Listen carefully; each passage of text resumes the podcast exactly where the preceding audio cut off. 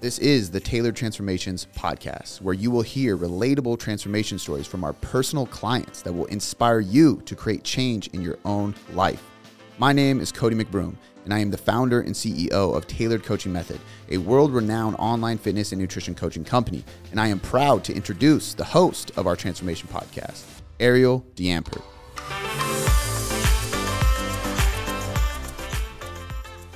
Hi, guys, and welcome to the Tailored Transformation Podcast. I am so excited for our first interview, and it only made sense to have the one and only Cody McBroom here. So I'm so excited to chat. Cody, how are you doing today? Good. I'm excited for this. This is uh it's cool being on this side of it and hearing the hearing the intro and, and all that stuff, which um yeah, this is uh I'm I'm very, very excited. I've already as we're recording this, I've already teased it on the podcast I was talking about yesterday. I was, but I didn't tell him what it was. I was like, we got something coming up that is very exciting, and I am so pumped for this. So happy to be here. Yeah, I'm so excited to chat with you today to just kind of get an insight more on you, TCM, coaching, what you do, and give people a little bit of an insight on what coaching with tailored coaching method looks like. So, first, starting off, what, why coaching? Why fitness and nutrition coaching? How did you end up here?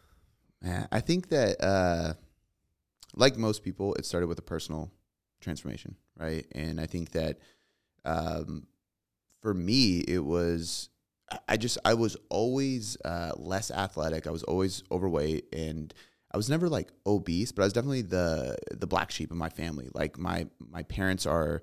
It's actually my wife jokes around and says I'm adopted because like I'm I'm also I'm not tall, but I'm taller than everybody in my family, my immediate family, and I was always heavier. Like my brother, like actually ate the same as me. In fact, he didn't eat any fruits and vegetables. He was like the chicken nugget kid, didn't eat anything healthy and stuff, but he always had abs. My my parents were both like lean, active, like didn't never dieted, never strength trained, nobody lifted weights.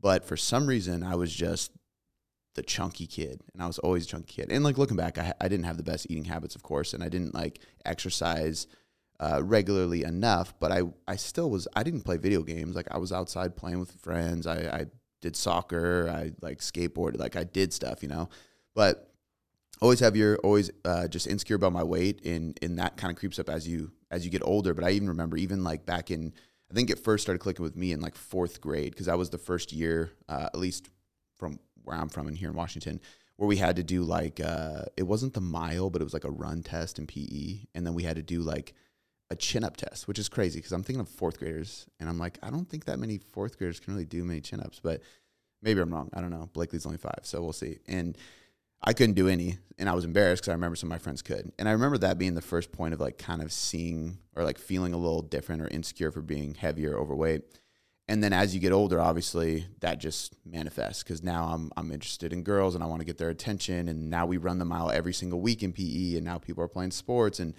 i'm interested in my fashion and how i look. And so it just kind of manifested until um, actually after high school when i was at my heavier point which i was i believe around 205 to 10 pounds um, which isn't a huge huge weight but i'm 5'9 maybe 5'10, definitely 5'10 with some Air Forces on, but like I'm, I'm, I'm not very tall.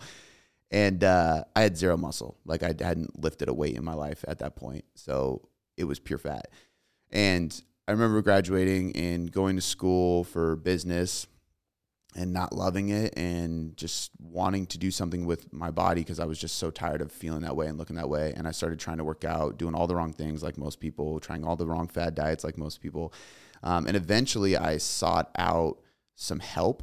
Um, and it was actually more so through like internet forums, like T Nation Forum, bodybuilding.com forums. And I would just ask questions and people, moderators on there would respond. And that was like my first uh, coaching interaction was like random people on the internet giving me feedback and advice. And eventually that led to me wanting to do the same. Like I looked up to those people for them helping me and me being in need of help and then being helped by somebody that I looked up to and respected was like a really cool feeling because I didn't have mentors. I didn't have a close relationship with uh, my father when I was really young because he just he worked a lot. We're very close now, but um, yeah, it just it, that I think that was like the first thing. And so for me, when I like right when I started losing weight, I immediately started trying to help other people. Like probably before I should have, but like I was already helping my friends lift weights and already like helping friends with dieting advice and everything. Like the moment I lost an ounce of fat, you know, and as I lost weight, I helped more people. And then I started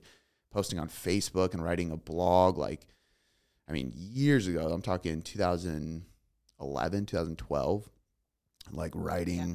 fitness content, you know? And so, I don't know. I just always uh, my name in Gaelic. I'm Irish. My name in Gaelic means the helper, and so like I feel like there's literally some like genetic code in me that has just always wanted to help people and be that person that people can lean on for advice and stuff. So um, I don't know. I just as soon as I started soaking it in, I was like, I want to push this back.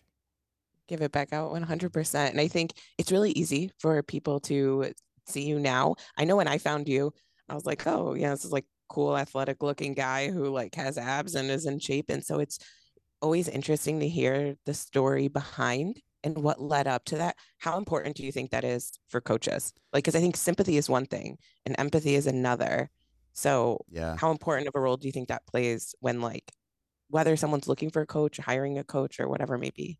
Yeah, you know what? Like we're humans, and perception matters. So like, I, I, don't care what anybody says. If you're if you're a coach, and this sounds like very aggressive, but if you're a coach and you're not fit, or you're a nutritionist and you're not well versed in dieting, or have dieted before, or eat healthy, like I kind of feel like you're full of shit. Like it's. I mean, we're human, you know. Like, I'm not going to hire an accountant that looks like a bum and doesn't know have a good savings account or investment plan. You know, I'm. It's just you need experience. And I think that, like you said, there's a difference between sympathy and empathy. Now, I do think that there's so like I I know great coaches who were and this is where I think uh, having a really good self awareness and understanding around um, emotional intelligence comes into play because I know individuals who grew up a skinny kid, but they're amazing fat loss coaches. So they've never experienced fat loss, but they understand the pain of insecurity. They understand the pain of feeling different. They feel they feel um, the same feeling, but the feeling is is brought upon them from some different experience or action. So if you can understand the feeling behind what's happening, I think you can translate that better and have empathy. But if you've just always been a genetic freak who has never had an issue, who looks great, has, has silver spoon fed money and possibilities and opportunities and everything. There's no struggle, there's no adversity. You're gonna have a tough time as a coach. You know, I, I do think it plays a big role. Um, and I'm grateful for being overweight because I can look at it now and go, man, I, I learned so much and I'm able to relate to people so much more. And I can like literally sit back and go, I think like God's purpose for me was that, right? Was to go through that so that I can help people now get through that themselves because it just it, it, translates so much. Yeah, 100%. What's a what's a struggle that you find a lot of your clients need to navigate and like how do you help them navigate through that? Oh my god, this is a loaded question. Um the the I think the the two or three things that come to mind the most and then we can kind of break those apart, you know, is one is is a very it's not as deep, but it's more so just navigating like life, you know? And I think and what I mean by that is like like I had a guy, one of my clients just in his check-in this week was like people loved that Disneyland podcast I did because uh, it was about that. And he was like, listening to that helped me a lot because he's a really big camper. He lives out here in Washington. And then, like, as soon as the sun starts coming up, people are camping in the mountains in the woods all the time. It's a very common thing. And when you go camping, you grill hot dogs, marshmallows, and drink beer. Like that's just a camping thing, right? And so he was like hearing you talk about how you navigate travel and how you still have alcohol when you vac- go on vacation and how you moderate that by doing less of this here or doing more activity here and like those kind of things helps me. So I think sometimes it's the simple stuff like that. It's like okay, it, we had a, an appointment for Blakely. Um, it was like a, a kidney follow up thing. She's had her kidney complications, you know, and it's the the doctor's an hour hour and a half drive away for this kidney specialist, and there's three appointments, and they spread them out an hour each. Even though each appointment takes fucking ten minutes, it's ridiculous because it's anyway. But like, so we're it's a it's an all day thing. But sometimes they can get you in early, so you go and you're like, okay I might be able to get out of here by one, or I might be here till 5 p.m. And what's available for food? I got to eat at the hospital, or there's a close Safeway right there. Like going through those things of like, what do I do to stay on point with my journey while I navigate through this thing that my daughter has to go through, or through this camping trip, or through this vacation to Disneyland, or through a day where my meal prep goes bad because uh, the fridge died, or whatever it may be. And then telling the clients my way of navigating through those things so that they can see how I do it and then they can apply it themselves. Right. And I think that's, it's so multifaceted because it's just normal struggles. But the problem is, is that when you go through a normal struggle like that and you're irritated and frustrated, that's when willpower sinks and you're like, ah, fuck it, let's just, eh, it's screwed. And I'm like, well, let me show you how to have like a course correct and like a back, a, you know, a plan B. Um, and so that kind of leads me to point number two, which is is more of the mindset side behind of what I think a lot of people struggle with, which is like not relying on motivation as much and, and understanding that you know we're all about flexible dieting we're all about um, making this as stress free and as easy as possible however you're going to need discipline. You're going to need willpower. You're going to need some grit. Like the stuff's not going to always be easy. There's going to be difficult moments. There's going to be times where you just don't want to do it. And if we can prepare them for that and then show them how to do that and, and show them the pros of it, you know, without being like hardcore aggressive and, and saying you're a wimp, like man up and, you know, do what you got to do. I think that helps a lot and showing people like, hey, like being very transparent about it. You know, this is not going to be easy all the time.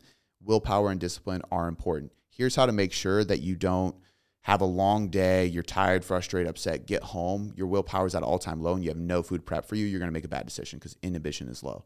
So let's have a backup plan of what you can eat in those scenarios. What can we remove from your environment to save that willpower or not have to lean on it so much when you get home, you know, because when we're stressed in any capacity, willpower is going to be harder to implement and use, right?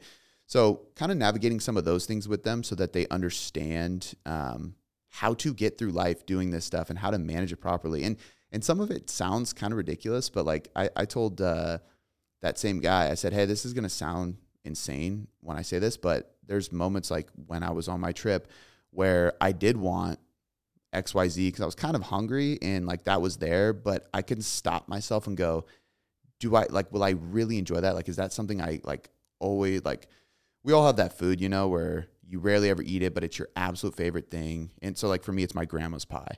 If if my grandma's making pie, I'm eating it. Like I'm trying some. Like I, I might not go hard at it, but I'm gonna eat some. But it's very rare that I see that. So if I'm in a moment, I'm like, is this like grandma's pie level? And if it's not, then I know I don't like absolutely need it or love it. And then I also, and this is the part that sounds insane, I'm like, am I dying? Like, am I am I really like starving? Because I'm pretty sure my body can go days without food. Technically, like I'll I'll live. So do I really want to eat this right now, or I just haven't eaten in a few hours and I'm kind of hungry? And I'll chug some water and just it's like a ba- it's like a game I play in my head, and I'm like I'm gonna win this little mini battle against the food because if I do that, I remind myself that I'm in control of my body and my responses, and then I can eat later you know? And and the perfect example was when i did that in disneyland and then an hour later we see this random stand that's selling these huge turkey legs and i'm like it's just a smoked turkey leg with no extra sauce on or anything. It's just a huge chunk of protein which is hard to find at disneyland and i'm like this is perfect. I'm going in. But i wouldn't have been hungry if i smashed the deep fried thing that i almost caved in on but i won that battle. So again that sounds kind of crazy because i'm talking about survival of my body but i think that showing people that hey like you can have these conversations with your head if you just slow down. And when you have those conversations you become more aware you become more disciplined you become more capable of conquering these mini battles. And every time you do that you increase self-belief and you eliminate self-doubt. And now you'll move forward better. So um, i know that's a long-winded answer but i think the struggles really it's like the struggles are the the everyday stuff all of us go through. And then showing them and telling them stories about myself getting through them and my clients, other clients getting through them because now it's real. It's not just science. There's science behind it, but it's a real application of, of how they can do it too.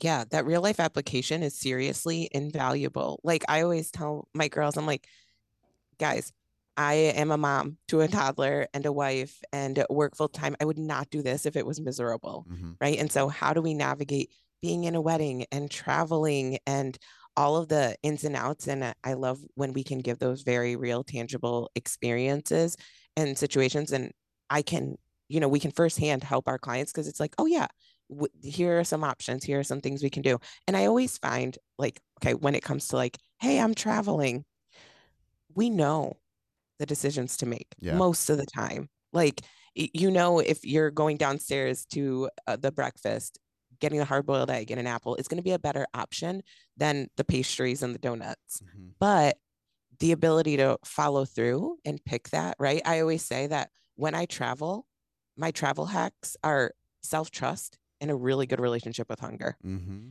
I'm okay being hungry. And to your point, I know you're like, oh, it's survival, but it's really important that people give themselves an opportunity to experience a little bit of hunger. Yeah.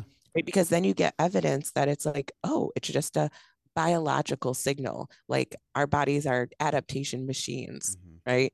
We yeah. go out in the freezing cold and we shiver, and we go out in the sun and our skin gets darker and we get a cut and it scabs. And we sit with hunger. Our body, it will adapt. And like you said, experience grows belief, belief grows self control.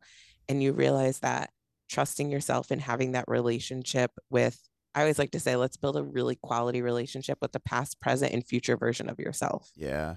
You, when we can do that. You hit so many good points there too. Cause I think that, I mean, number one, you said, um, like, we know what to do. So like when, when people are like, well, how do you prepare? Like, what do you bring? And I'm like, I don't really bring anything. Like, you don't bring anything. I'm like, yeah, well, I used to bring protein powder, but then I got stopped by TSA and it was like this big deal. So I just don't anymore maybe some protein bars in my backpack, but that's like maybe for the flight. And so they're like, well, what do you do? I'm like, I Instacart it because 90% of hotels, like I'm not staying in some grand suite. 90% of hotels just have fridges now. That's just how it is. So it's like, and if you're in an Airbnb, it definitely does. But literally just Instacart. So we just literally got there. And people listening, we Instacarted wine too because I looked at the wine wine list for the room service, and it was like, it was so funny because there was this wine. It's called like Rodney Strong, and it's not horrible, but it's just like a twenty dollar bottle wine maybe at the store. And I looked at it and was like, oh, it's forty five bucks. I don't feel like that's too crazy for being in Disneyland and it's room service. I figured it'd be more. And Shannon was like, look at the size, and it was like the three hundred fifty milliliter, like little tiny one. Yeah. And I was just like, oh my god. So it was like a hundred dollars for a normal bottle of wine. That's like 15, 20 bucks. And so I just Instacarted. I Instacarted some oats, uh, some oats, stuff for I've got hummus and pretzels for Blakely because she loves hummus. I got blueberries. I got Greek yogurt to put in the fridge. I bought 15 bottle wine for the room for me and Shannon. I bought some like bananas, some fruit, jerky, like simple stuff. But I just Instacart yeah. it. People were like amazed by it and they drop it off in the lobby. I save a ton of money because I don't have to buy this shit there. And then I wake up in the morning and I have my greens drink because I bring my 1st Phorm pack of greens and then I have that. And it's like my morning starts out so much better off when I'm traveling. Um, and then the other thing I, I want to say too is that you would know more about this kind of stuff, and I think this is definitely a good episode, uh, topic episode, because I know you've done stuff on dopamine and serotonin and all the different tr- neurotransmitters and stuff that's going on in your brain. But I also find that I think people need to uh, like be aware and appreciate the work they do and try to actually associate a work task of some sort with every reward because if you constantly we learned this a lot with Blakely. It's like if we just give her things, even if we don't like it's actually I have to clean twice if I have her clean something first, you know, because it doesn't it's not done right. But if I have her clean or like try to clean, it's it's her working for whatever we're gonna give her, whether it's a cookie after dinner or it's I'm taking her to the store to get a toy, anything. It's like we got to do something before the reward because if you're constantly, and this is today's world, if you're constantly just getting things easily, you're you're not going to have a, a, healthy dopamine level and it's going to be very difficult to have like a, a balance of that reward system in your brain and i find that people if you go in those situations where you're recognizing hunger and you can go god i'm fucking hungry or you can say oh my hunger's kind of kicking up. Well my metabolism's definitely working. Like let's look at a positive here. I'm going to hold out for another couple hours get more steps and drink some water because i know there's going to be a better option soon. And if there's still not a good option for food i'm just going to eat whatever the best option in front of me is nine times out of 10, you'll find a better option by then. But even if not, you'll have more self control by the time you get to it because you won that little battle. And now there's a better relationship in your brain of how this all works. So I think that there's a big psychological game to be played with dieting and with day to day hustle of any goal you're chasing, you know, anything at all. Um, I think it's really, really important for people to understand that kind of stuff. Yeah, yeah, no, 100%. And I think, of course, like we we come against these situations and we all deserve to you know have you know t- to eat and be able to do that right but it's it's understanding the nuance of like i like to frame it like this where it's like i'm worth the work mm. right and what i deserve is far more than a treat And I think a lot of people use this notion of like, oh, balance. But I just want to be balanced. And I say, you know what's better than balance? Fulfillment. Mm-hmm. And so when we're looking at it through the lens of fulfillment, right? And that and that like high quality life that we all want to have, it's looking at each moment. And you were talking about this a bit earlier, but it's much different when it's Tuesday night. I had a long, stressful day, and I reach into the cabinet and I want to grab a cookie, right? And that is very much so just like coping with food. Most people don't feel great when they do that. They maybe it's hunger, maybe it's not. It's like this will just fix it. This will just make me feel better, right? That's a lot different than having a cookie with my daughter on Sunday because I mm-hmm. taught her like we're she's she's all about making things right now. It's yeah. like a whole thing. Every Sunday is waffle Sunday. And those moments and memories, it's like, is the food that I'm having enhancing the quality of my life, the experience, and the fulfillment that I'm feeling? Or am I using it to escape a negative emotion, just cope, get a pleasure hit, those kind of things? And so intention is everything.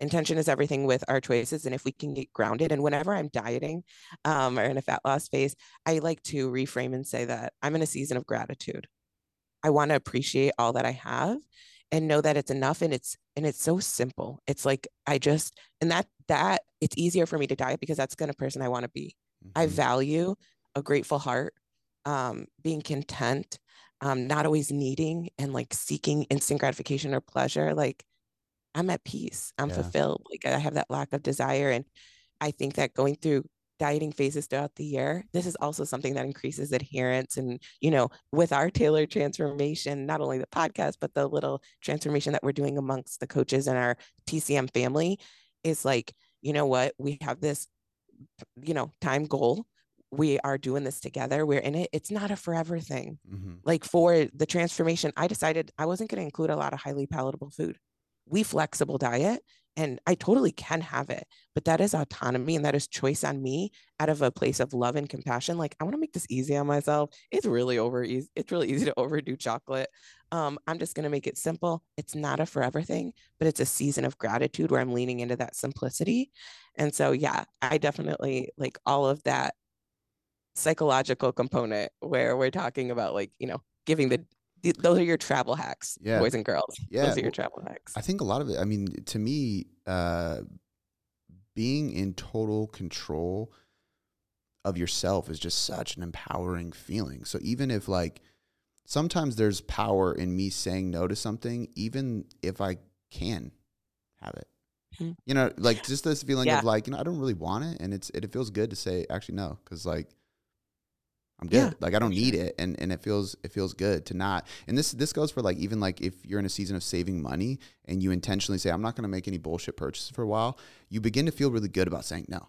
You're like yeah, I don't yeah. need that, and you feel like empowered. I don't know. It's the same thing. Like my wife makes fun of me. I love going to the dump because like I just throw shit in the garbage and throw it away, and I feel so good. And it's to me, it's like this control thing of like I'm cleaning my life. I'm I'm I have space. It's minimalistic. Like it's the same exact concept, and if you know how to do this, uh, you can more often insert those moments that are actually meaningful. So like you mentioned, you know, if you you and your daughter want a cookie, same thing with me and Blakely getting ice cream on Saturdays. Like most Saturdays I take her to and she actually there's no ice cream place around us, so it works out great cuz it's frozen yogurt, but to her it's like it's the frozen yogurt and then she puts gummy bears and gummy worms and chocolate sprinkles and rainbow sprinkles and like marshmallows and it's like it looks disgusting because there's just everything and I'll usually get like whatever, but it's it's you know it's a high sugar meal. It's not like my it's not the easiest food to fit into a typical diet, but it absolutely can fit into a flexible diet. And it's the moment of sitting there, just me and her, because it's always just us two. It's like our thing, and watching her eat it with me. Like she looks forward to that. It's a moment for us. It's fun. It's exciting. Like it's just I'm like you go put all the toppings on there, and she gets to do her thing. It's just it's fun, but knowing that I can do that makes flexible dieting very very sustainable, right? But yeah. in the week when I'm I see the wine on the countertop, or I'm obsessed with these like crisp, these pretzel crisps. Like I could eat a whole bag of them, and I see those. I get empowered every time I say no to it. You know, it feels good, and when you kind of like recognize that, and you kind of for lack of better terms, give your pat self a pat on the butt or a pat on the shoulder every time you say no. Like you're like, yep, I won that, I won that, I won that. And it just reinforces your ability to have control over yourself, your decisions, your life, your food, your hunger, your diet, everything. There is something very powerful about that self control. And I think people should Yeah. recognize that. For sure and we get a dopamine uh, uh, you know smaller but we get a dopamine hit whenever we check this is why people love making lists and like Mhm. they'll write down stuff they already did just to cross it off because we do get a dopamine I do yeah, that. I do that. we definitely do that and so we get a, like a little bit of a dopamine hit from that and what you're explaining is this is one of my favorite mantras that i'll always say is like i can want it and not have it Mm, and that's such an empowering one because when it comes to cravings and urges, hey, guess what? We all get them. There is no fitness person you see that they're like, oh, they just don't get it. No, we all, we all, if you're human, and if someone ever came to me and they're like, I really never get urges or anything, I I would be like, oh, let's let's do a brain scan. That's odd. That's abnormal. But when it comes to these cravings and urges, what like Cody is sharing and what we're saying is there's different ways we can go about it, right? There's choice A, which probably isn't a place that you love being where you just always say yes right? Because we're in debt, we're overweight, we're just instant gratification. And then there's a place where people feel like they just need to white knuckle it and like Mhm. they'll fight it and they'll have this conversation. And this is why dieting burn, burns people out and gets you so exhausted because you really want it. And you're like, no, I decided I'm going to commit to this diet. And you're back, but oh, but it would be so good. Oh, but I want to be balanced. I want to enjoy life a little bit. No, but I need to stick to it. The scale's going to be, and then, bro, that's exhausting. No one Mhm. has that mental energy. The last option, the one that we're saying, try this one out is just allow the urge to be there. Yep. Yeah, I want a cookie. I can want it and not have it. I'm not going to fight with it. I'm not negotiating with my brain. I'm not spending the mental energy on it. I'm just letting it and we're moving on. And I say it to Gabby all the time, you know, my two and a half year old who's like, it's mine. And I was like, you can want it and not have it. That's fine. Mhm. And the temper tantrum comes. They're lessening over time, but I think Yeah. that's a great thing to remember. Yeah. Yeah, I I, th- I think it's so true. I think that um, I don't know.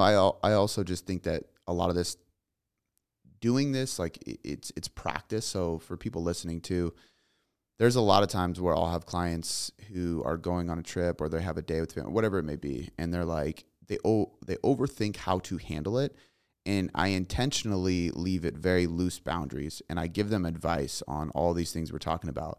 But a lot of times I set this is why I don't like dead set timelines for fat loss or goals too, because it's like, hey, unless like, you know, in your case you have a show. That's a deadline. Yeah. Too bad. We're we're doing it. But in a client scenario too, like I would rather us go into a situation I'm like, hey, these are all the strategies I want you to employ. These are all the things I want you to do. Like a lot of times tracking's not involved. We track macros, we do a lot of that because it's the most I mean, I use the analogy all the time. If you're driving somewhere and you, I mean, you can head in the right direction or you can just use your GPS and get there much faster. Let's just use the GPS because if there's a roadblock, you see it, you can correct, you can move. It's it's smarter. But in some of those situations, trying to use that GPS will make it more complicated and overwhelming. Like when I'm in Disneyland, I don't know what is there. I don't know what food stands there. They're not on MyFitnessPal. So instead, I'm going to be intuitive about it.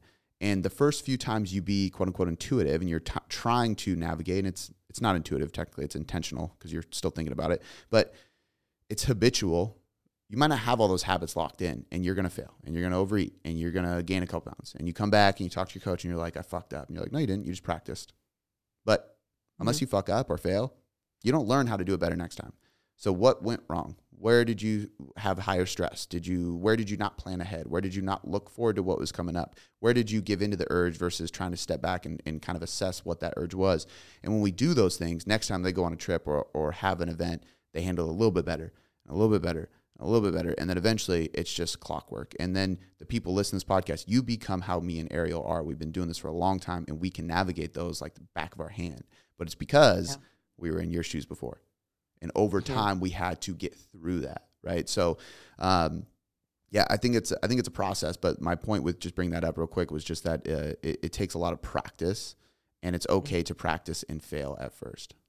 Yeah, for sure. I think um, two things. One, I am actually an intuitive eating counselor as well as a mindful nutritionist. I have my certification in both, and I would love. I think Cody, we need to do another podcast where we could just dive into the, some of the nuances, some of the ways that it's marketed, what's true, what's not true, and how people use it. But I do want to touch on the fact of like misconceptions when it comes to um, online coaching, or specifically us, right? Can I? Because I can only speak to TCM and and our brand. Is that like we're not expecting you to be perfect. Yeah, Like, don't like, I've never had someone come in and like, okay, hey, here's some protocols here we're going to do. Wow, Arielle, I nailed everything perfectly. It was seamless. No, like it's practice. And on those weeks and days when you're struggling, like that's that's what we're here for. And that's what we're here to help you learn and how to get to this place where you know i was i was in the middle of my prep i was five weeks out and my mom was like let's do a family vacation to florida and you know what i went and then my one of my best friends got married, and she's like, "Will you be in my wedding? And will Gabby be my flower girl?" And I don't know, have having yourself in a wedding and a toddler in the thing, and Oh yeah. that all happened while I was dieting, and I was able to, and I didn't bring my own food. I didn't bring a food scale. I wasn't neurotic about it. Like I lived life. I'm a mom first and a wife, and you know my clients come before that, and having these tools are a practice, and so if you have any belief that's like i'm not ready to sign up for coaching yet or that's a sign that it's for you Yeah. if you're saying to yourself i don't think i'm ready yet it's game time friends Well, I think that like uh, people underestimate their instinctual thoughts so much, and this is why like most successful people are very big like trust your gut kind of people. And the reason is because they get a feeling or an instinct or like a calling or they feel a voice saying something to them and they just go in on it. They don't overanalyze, they don't over research. They kind of dive in and then do the research as they go. Now, that's not me saying like you shouldn't do research first. I think you should. And it helps us as as co- as a coaching company. It helps us when people do research because we have so much content, so much information, so much positive reviews and testimonials and everything. So do all the research you want. But my point is, is that anybody who's like, this is a bold statement, but I think anybody who is listening right now and is going to continue listening to this podcast is a good fit, or they're already with us and they want to hear other people going through their transformation. And the reason I'm so confident about that is because you know, it's the same thing with like when I get on a, a call with somebody who's coming onto the team and I'm, I'm trying to like decipher who I think would be the best coach for them and stuff. And they're like, well, how do you, how do you, uh, how do you determine that? Like, how do you determine I'm a good fit for your team and like who I'll be a good fit with on your team? And my first response is like, honestly, if you're on the call with me, I think you're the right fit for us. And I think you would do well with anybody on my staff. Like, I literally think you would be fine with anybody there's obviously always personality types that we can try to, you know, in specific niche goals that we can kind of shift people to the right people. But when you run a company like this and there's no advertising out there, there's no paid ads, at least it's all marketing. And all the marketing is organic content marketing, which means it's totally free. It means that we're constantly putting out free value and we're banking on the fact that you're going to consume something from us that is value driven guidance that's totally free and or you heard about us from somebody else. If either of those are true, that means that you you something that we are just doing and being and emulating attracted you our way. And then if you listen to this kind of podcast or you get on a call with us, it means that it brought you even further in, right?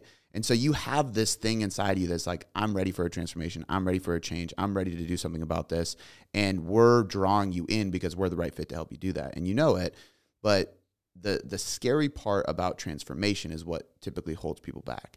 And the scary part is just it's change, you know, which is always a it's a very ironic topic to me because it's like, well, you desire change, but you fear change, right? You fear the change that you need to make in order to create the change you want. But it's very obvious that you need to change something you're doing if you want to create the change of a result that you that you receive. Um, but that that part is scary. I mean, people fear like is my routine going to change? Is my habits going to change? Is this going to be hard? Is this going to make me tired? Is this going to influence the way people look at me? If i fail will people judge me? If i succeed will people judge me? People don't even think about that. If you lose 50 pounds you're a different person. Mentally spiritually physically everything. And now you wonder are the people around me going to judge me? Because like i'm on this pedestal now even though you're not. But people will subconsciously worry about that because when you're insecure about something and you see somebody else doing what you want and what you don't have the discipline to do and what you haven't mustered up the motivation and the willpower to start and take action on, you sometimes resent those people because subconsciously it makes you feel inferior. Even if that person is glowing of positivity and wants nothing but the best of everybody and could give two fucks about what you're doing which always Yeah. cracks me. I, the, that was something I experienced a lot of when I first went through my transformation, going out with friends or going to family events. You always get that like, oh, like don't look at what I'm eating, or like, oh, like I'm having a burger, and like the amount of times I'm like, hey, what you eat doesn't make me shit. I could care less what you do. love that line You know what I mean? If it's actually Yeah. a Jay Z line, the funny thing, but oh is it um, yeah, but I've always said it, and it's like i i if if you really talk to people who have made positive transformation in life, they don't push it on anybody and they don't care what anybody does unless the person asks for help. If you ask for help, I'm going to give Yeah. it to you. Otherwise, I'm not going to mention a damn thing. You know, so Mhm. um, a little bit of a tangent, but I just think it's so important because I think people, um, if you're here listening, I know there's something inside of you that wants to create change. You're going to listen to these stories that we're going to be delivering on this podcast to help you create that change, and and I'm excited for you because this might help you break through. And I want to assure everyone listening too, like we're all scared. It's it's actually when you know someone decides, hey, I want to move you forward with coaching, and we're getting started. I always ask them, what are you scared of? I'm not like, are you like, what are you scared of? Tell me what you're scared of. And um, I actually did a training on like different components of fear that'll like hold us back, right? And and that fear of success, looping back to what we were talking about earlier, sometimes that people are like, no, I want to succeed. Why would I be scared of failure? And it's not necessarily achieving it, but it's maintaining that, Mhm. It's a right? responsibility. Because no one wants to be the person that lost weight and then they gained it all back, right? And so I know there's a fear in like, what if I'm successful and maintaining that? And I hope that Cody and I, as parents, work, you know, people are working, he's a CEO, like, you know, we're both married, we have lives, friends, weddings we're in, like life. We have life and we are able to maintain this. And so you will acquire the tools and the skills along the way. So yeah. with Well- all that being said, uh, go ahead. Real, real quick too. Like for anybody who is a parent too, like if if you can, so so maintaining success is a is a pressure being applied to you, and it's a responsibility, a very great responsibility. But the responsibility of making sure that a little child survives and and continues to learn everything is so much greater. So if you're already doing that, this will be nothing. Like that's that's it's just different. So you don't Yeah, realize that. You know what I mean? So like because I think Yeah. about that stuff now, and I'm like, maintaining my physique will be the easiest thing because I got to make sure that my family is is supported, and now the team is growing, and I got to make sure that they're supported. Like those are much greater responsibilities for me. And it's not to say like if anybody's listening who doesn't have either of those things, there's probably something else in your life that has placed a bigger responsibility of maintenance on you before, and you just haven't associated that yet or realized that that pressure you you survived and you got through that and that's proven yourself to be able to do this too it's just different you're not and you don't you don't know it yet you know what i mean Yeah. Oh my goodness. I love it. I love that so much. So, uh, two little nuggets with that. Sometimes I'll be talking to a woman and she's like, I'm a little nervous about hunger. And I'm like, girl, you pushed a baby out. Like, what are you talking about? That's hunger is nothing Yeah, compared to that. no shit And then the other one is like, sometimes, as we know, toddlers, they have temper tantrums. Mhm. And I always say it's good practice for sitting with cravings and urges, right? If we can sit with a temper tantrum, just when I'm wanting a cookie, that's not screaming and crying. Hell of a lot easier in that context. yeah So you've helped like thousands, thousands of people. And based on all that we've been talking about, is there any transformation you can think of that a client went through that just like it was just an incredible transformation that really like fired you up and ignited your passion? You're a very passionate person. Mhm. And um yeah, so like just give us any any anyone that stands out, any which reason, yeah transformation, physical, mental, all things. Yeah. Um, this the the one that comes to mind is a woman named Terry, and so I've had a lot of I've had some clients lose 100 pounds. I've had clients lose 60, 70, 80 pounds. I've had people lose 10 pounds, but it's a massive transformation. I've had skinny guys gain a bunch of muscle. People uh, get their period back. People who couldn't get pregnant get pregnant. People get off antidepressants, which wasn't my doing. I'm not you know medically professional, but um, I do believe a lot of the habits we were on helped them get off medication, stuff like that. So I've seen a lot of crazy transformations that have meant a lot to me. But the reason this one stands out is because I think this was the first time uh, after this, I didn't feel like there was any situation I couldn't handle.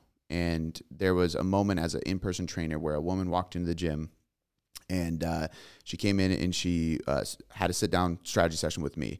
And I was chosen at random. There was multiple trainers at the gym. It just happened to be like that lead went to me and I sat down with them. They signed up for some like free trial kind of thing. Um, and she seemed very, very timid, and I could tell. And she put it all out on the table, gave me her story, and I, and I feel like it's I won't say her last name, but I do believe that it's okay because there was a documentary that we actually shot at the gym about her later on, like a mini documentary for YouTube. Um, so it can be found online. But she came to me and she had a very, very traumatic story. She uh, went through, she was a track athlete in high school, um, and she ended up at a party. She uh, was uh, essentially for lack of better terms, gang raped by multiple, multiple football players. And it was a very traumatic thing, it caused a lot of PTSD. She was uh, beaten. Um, and it started with physical abuse in the gym. So they would throw like five pound plates at her and like push the bar off her back when she was squatting and stuff like that. And so she had this extreme PTSD and fear of both physical gyms and men in general, um, as, as well as football. So she comes in and she tells me the story, and and I won't get into the lengths of her personal story before she met me because even after that, she ended up getting into abusive marriage. Like it, it continued throughout her life. Very very scary stuff. And I'm 20, 21, 22, like very young, and I'm just like, this. I am not built for this. This is not like I don't know what you know what I mean. Like I'm not the person to handle this. This is like some real shit that I am not uh, equipped for. But I listened and she told me she felt some sense of trust in me. And and I think that goes to show like when you're very passionate about what you do and you truly have good intentions and you care a lot about other humans, people can feel it. There's an energy. And I was extremely involved in the story she was telling me. I was extremely empathetic to what she was going through, even though I, I could not even fathom it. And it's something I've, I've said to many clients over the years who have gone through situations that I have not and will not ever go through, pregnancy and birth being one, I will say I have zero clue what that feels like or what you went through, but I can understand that you went through it. And I can feel for you because of it, you know. And pregnancy is easier because I watched my daughter be born. Like I, that's easier. But stuff like this, it's like I'll never understand that. I will never understand it. But I can understand that it is extremely powerful and it has been extremely uh, uh impactful negatively to you. So she trusted me. She told me that, and she said, "My goal is I, I need to lose weight and to build some muscle, but I want to join the Seattle women's professional football team." And I'm like, "Do you play football?" No. I'm like, "Okay." And she's like, "I want to do this because it's the only way that I can finally not be afraid. I can finally get over this demon is if I step on that football field and I have the right to play football." And I was like, okay, let's do it. Like, I mean, I don't know anybody else who's going to be able to help you better than me. I can't promise you that I will be the person, but she trusted me and she lost 40 pounds. She built muscle. She ended up making the team and playing football um, about a year and a half later. And uh, we, I trained her multiple days a week and she would do strength conditioning classes at the gym as well. And there was moments where she would have, she would go into shock. She would have PTSD episodes and people members of the gym would be like kind of surrounding in a circle and something was happening obviously on that side gym and I would walk over and she'd be on the ground like talking and like tripping out and I would have to put my hand on her and like try to talk to her and it was my voice that would calm her down because she knew me and we went through specific trainings to like have that relationship that she could trust me and uh, I mean I got goosebumps right now. It's it's literally the it was the most wild situation I've ever been in as a coach and it taught me so much about humans and it taught me so much about um, the bond people can share through just energy and being in the same environment and and what you can gain just from trust um, trusting another person to like have your back and to just to just help you you know and and so it, was unbelievable. But like i said she had a crazy physical transformation. She made the football team. She played football for a full season um, and then she left because she was like I, I don't want to continue playing football. I think she played for like a season or two but she left because she was like i I conquered my goal, you know, and she uh, was a writer. She was passionate about that. So she started writing again and stuff. Um, and it, it was wow. When I left that gym and I gave up my clients to, to start Tailored Coaching Method, it was a very, very emotional time leaving because she was with me for like four years straight. Like it was a, it was a, it was a hard person to separate from there. And it was hard to trust somebody else. It was hard for her to trust somebody else to coach her, but, um, extremely impactful and showed me that like, uh, there's nothing, there's nothing I can't do. You know, and I think that's just for the people listening, you you probably never go through something like that. And you may never coach somebody like that. I've never coached anybody like that ever since. And what it taught me is that even if you like all the self doubt in the world, I mean, I had so much doubt in my head at that moment, but looking at her and seeing that she not only trusted me for some reason, but she also needed me, it allowed me to put myself into that position and put my back against the wall and make it happen because I needed to. There was no other option for her, and she needed that. And I think this is where taking risks and jumping into the fire and taking action and just doing it, it, it just it helps a lot. It, it, can make the world of a difference for yourself, for the people around you. Um, go seek help and, and do what you need to do. But um, like I said, I, I, literally have goosebumps thinking about it. It's like gets me emotional because it was just such an impactful person to work with, and she had such a crazy transformation. Um, yeah, it was it was unbelievable. Yeah. That's really cool. That's like, I mean, I have goosebumps too, just thinking about it. And I think it's a beautiful reminder. Like, yes, she had the physical transformation, but that's life transformation at that point and the way she navigated and held herself after. So as you know, people come in and they they they get over the fear, they decide to sign up with coaching, they set a goal, they, you know, they work towards accomplishing it and maybe they wrap up coaching. What do you want the people that go through go through tailored coaching method to walk away with? A better life. You know, like I think that I was on a podcast yesterday being interviewed and they asked me um like what like what my mission kind of is like as a human just for me personally and like in in what they have a specific way of saying and like what does this mean to you and, and i told them i was like one of my, the things I, I told myself this year and i told some people in my life that this is my goal was that no matter what room I'm in or conversation I'm having, the person walks away better. They walk away more positive, more energetic, more uh, having more self belief, whatever it may be. And that's my goal with the people that come through the coaching program is to, to just leave better than they were. Like we talk to them a lot too about how you know you should not only get to your goal, but you should learn how you got there, why we did what we did, how it worked, what to do, so that eventually you can kind of do it on your own. You know, you can you can become your own coach someday because that's how you sustain this for life.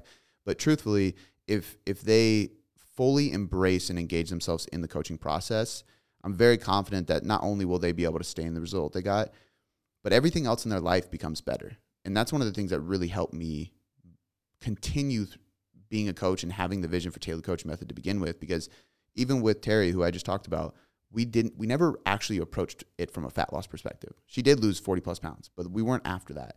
And the guys that came from me to me over the years that want fat loss and then end up getting a, a, a, bonus or a raise in their career and credit it to me. And I have nothing, I have no knowledge about their industry. Or the people who have a better relationship because of me, yet I've never given them marital advice. It's because they had a transformation with me physically. And I do believe that the physical body is the vehicle to transform every other area of your life. It will help you mentally, physically, emotionally, spiritually. Like, I don't know anybody I've never met a single person who has had a, an amazing physical transformation that doesn't say every other area of their life improved because of that physical transformation. And I'm a I will contest that myself as well. So I think that my goal is is for people to find that, and I'm very confident that they will. Um, I just I just always hope that when people come with us, they they embrace it fully, they engage in in the process fully because that's how they end up a better person. And when I hear from them hopefully months and months and months after they're done and they say they still got it they're still loving life they're still doing better everything's like we won. You know that's the goal. Yeah i love that so much. Um, i know there was a podcast that you recently um, shared and we were talking about and they said like when you think about like this like really um, incredible human like this person and they're grateful and they're kind and they're successful and they're fulfilled and they like just in all areas of life what attributes do they have, right? They're patient. They are able to delay gratification. They put, you know, just like so many characteristics and all of those skills that skills need to be practiced in order to be acquired and to lived out. Mm-hmm. They occur on your physical transformation. And like it going through a physical transformation in that manner gives you the daily opportunity to practice, hey, I can want it and not have it. I said I was going to do it, so I'm going to do it. I'm going to trust myself. Yeah. I want to build that belief. And it builds that character, mm-hmm. it builds that person.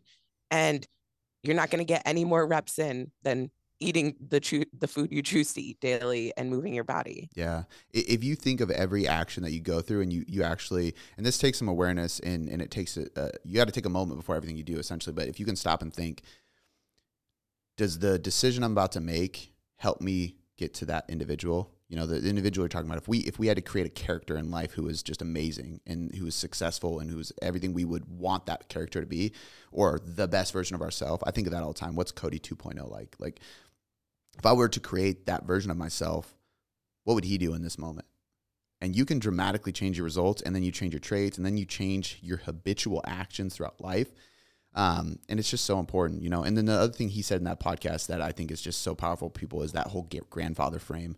You know, when I you use it all the time. Oh my I god, love I love that. So like when you get older, uh, he, said a, a wise man once said, an old wise man once said that what you don't realize when you're young is that every day is the good old days, and if you think about that in every moment, I've thought about that a lot with like Blakely having a fit. I'm like, well, her fit's over a little teddy bear or a cookie or something right now. But when she's 16 or 17 or 18, I don't know what it's going to be about. But this, this is great. Like, this is like, I'll live with this, you know? Or when I'm hungry, well, someday I won't be able to diet. Someday I won't be able to lift weights. So when I'm grinding in the gym, I'm to be like, yep, this is dope. And the thing I got a lot from them as well is that those guys are extremely successful in business and they sit back and go, I love the days of grinding when I was stressed out and when I was trying to figure out how to make this work and blah blah in the early days of my coaching or this and that and you sit there and you think you're like i mean i'm in that position right now right and i miss the days when i was hopping from coffee shop to coffee shop trying to write blogs and start the website like those are the good old days but back then i was stressing about how to make ends meet you know and now i'm in a position where i'm stressing about other things and in five years i'm going to be thinking oh those are the good old days when i was grinding away in the in the facility, you know. So it's it's such a good frame to kind of step back and think about that before you do things or when you're going through things, I should say. Yeah, no, I love it. I love that frame to be able to think like if the 80 year old version of myself could, you know, if the 80 version of myself who has my best interests at heart, who wants nothing better for me than to have a happy, fulfilled life, would do nothing other than trade places with me today. Like you know what? I'm gonna remember that mm-hmm. at 4 a.m. Mm-hmm. when I'm doing cardio. Yeah. and like I'm, you know, I'm in the depth of uh, my prep. I'm getting towards end, and there are definitely days where I sit and I'm like, why am I doing this? You know, we all have those questions. And it, let me tell you, it doesn't matter if you're trying to lose five pounds, 100 pounds. It's the first week in your journey. It's year 10. You're gonna have thoughts, automatic negative thoughts. We have 70,000 a day. 85% of them are negative. That are like, yeah, maybe just stop now and just having that simple reframe of, but there's going to be one day where I don't even have the choice to do it. Yeah. And it's so, so empowering. So I, I loved that one. So, one thing that is a huge um, core value of ours at TCM is that we are ordinary people. we are just, you know, parents living life, doing the best we can, navigating each moment. And our thing is we were a group of ordinary people who came together and decided to be extraordinary, right? And we want and create an extraordinary coaching experience for everyone. So, what's, you know, one, two pieces of advice or nuggets that you would share with someone who feels like I'm just an ordinary person, but they want to be extraordinary? Mm-hmm. They want to live that life. They want to, you know, be Cody 2.0, what like piece of advice would you give it um give them to take it to the next level? Oh, um yeah, that I mean that's that's a very uh it's such an important principle of our company because we work with ordinary people. We all are very ordinary people. None of us are genetically gifted. None of us had a silver spoon. None of us have any like extra anything. You know, there's been no bonus uh, bonus gifts for us to start our journeys physically, anything really, right? Um, and I kind of had that aha moment that one day when I was like creating like the mission statement, everything coming, I was like, God damn, we're all really just fucking average. We're really normal people. That's amazing because we've done a really cool stuff and we're achieving more and we've kind of worked through that feeling of being ordinary. There's actually a book called The Dream Giver, and it's about a uh, it's about a boy named Average in the town of Ordinary. It's a very funny thing, and like I was reading it after I did this with you guys, and I was like, oh my god, this is just fucking crazy. But um, he, it, it's it's really just it's it's getting uncomfortable. It's taking risks. So the whole book is about that, and that's really what it comes down to. Like there, when you are very ordinary, there's more doubt than there is belief. There is more reasons why you shouldn't than why you should. There's more can'ts than can. There is more um, excuses than there is reasons. Right? Like you can go back and forth, but that's just how it is. And like you said, like that's the majority of your thoughts.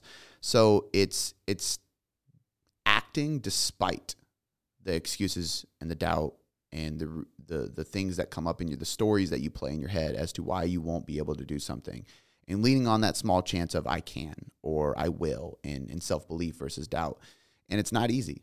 It is never easy, but you know we're a team of individuals that has proven it ourselves and we continue to prove it with everyday people because we work with everyday people. And you know every once in a while i get to work with some some cool people like the WWE people and stuff like that. But even a lot of them are very normal people that just went out on a limb and started doing something you know like i've worked with a couple of them that are definitely genetic freaks but outside of that it's like we're we're just I don't know like the whole point of tailored life, tailored life podcast, tailored life apparel, tailored like my philosophy. I was saying tailored life before any of this started. It was just like I love everything being tailored because that's what tailored coaching method is. But it was because everybody told me no, don't, you shouldn't, you won't make it, it's not going to help you, you're not going to get money. Like, and I just said, eh, whatever, I'm going to do it anyway because this is what I feel inside. This, I'm going to lean on belief. I'm going to take the chance. I'm going to take the risk. I'm going to get uncomfortable, and I've consistently proved to myself that I, I, I, I have a very unorthodox lifestyle. I have a very unorthodox business. I uh, employ a bunch of people who decided to do the same exact thing and want to do the same thing and build a career doing the same thing. And we are consistently creating opportunities for ourselves that others can't see. And it's because we believe that there's more to life than being ordinary. There's more to life than being average or doing what we're supposed to do. And that's not about breaking rules or laws. It's just that if a rule doesn't make sense or can't allow me to be fulfilled or happy, then it's not an actual rule. It's not a principle of life. It is a rule to make you complacent. And it is the norm amongst people who will not go chase their goals. And I call bullshit and I say, fuck that. And I think that people should push the boundaries, they should get uncomfortable, and they should take risks because the worst thing that could ever happen is that you fail. But you won't be upset. I have never met anybody that takes a chance, takes a risk, gets uncomfortable, and then later on says, I really wish I wouldn't have done that. Every time they're like, I wish I would have made it, but I'm glad I tried. You know, the other people regret not trying, plain and simple. You know, and most of the time when you fail, you just learn how to do it better next time, and they end up succeeding anyway. So, my best advice is just take more risks. You know, you have to lean on the little bit of belief instead of all the doubt, the little bit of reason instead of all the excuses, um, and just and just bank on yourself. Yeah, I love that so much. Uh, well, thank you for being our very first guest on the Tailored Transformation podcast. Um, I hope everyone enjoyed listening. I hope everyone has an extraordinary day. Um, there will be um, links in the description if you want to reach out or connect to any of us uh, for coaching. That is all free to go ahead and apply and just hop on the phone and see if we're a good fit on how you can, you know, go from ordinary to extraordinary. So um, thanks again, Cody, and I hope everyone has a great day.